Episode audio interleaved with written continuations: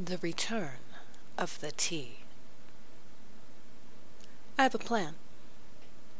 The plan is that I will reopen the shop with a limited tea selection on May 6th.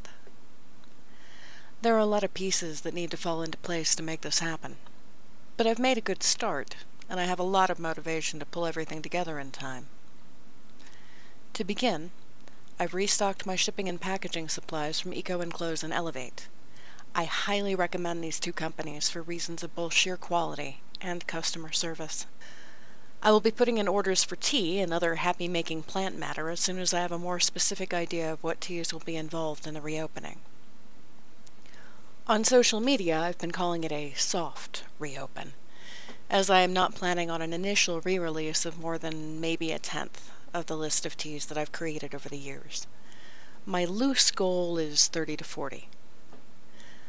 I am open to requests and suggestions as far as which teas should be included in that number. Unfortunately, unless specifically requested, and even then it will take some hard thought, I will not be including any of the coffee or cocoas at this time. They will be back eventually, but there are some extra considerations space-wise, as well as the fact that I am weighing shifting our blending coffees to the spectacular work of a local roaster. Similarly, most of the teas that involve fruit will also be on the back burner for now. Step by step, tea by tea, the rebuilding will happen.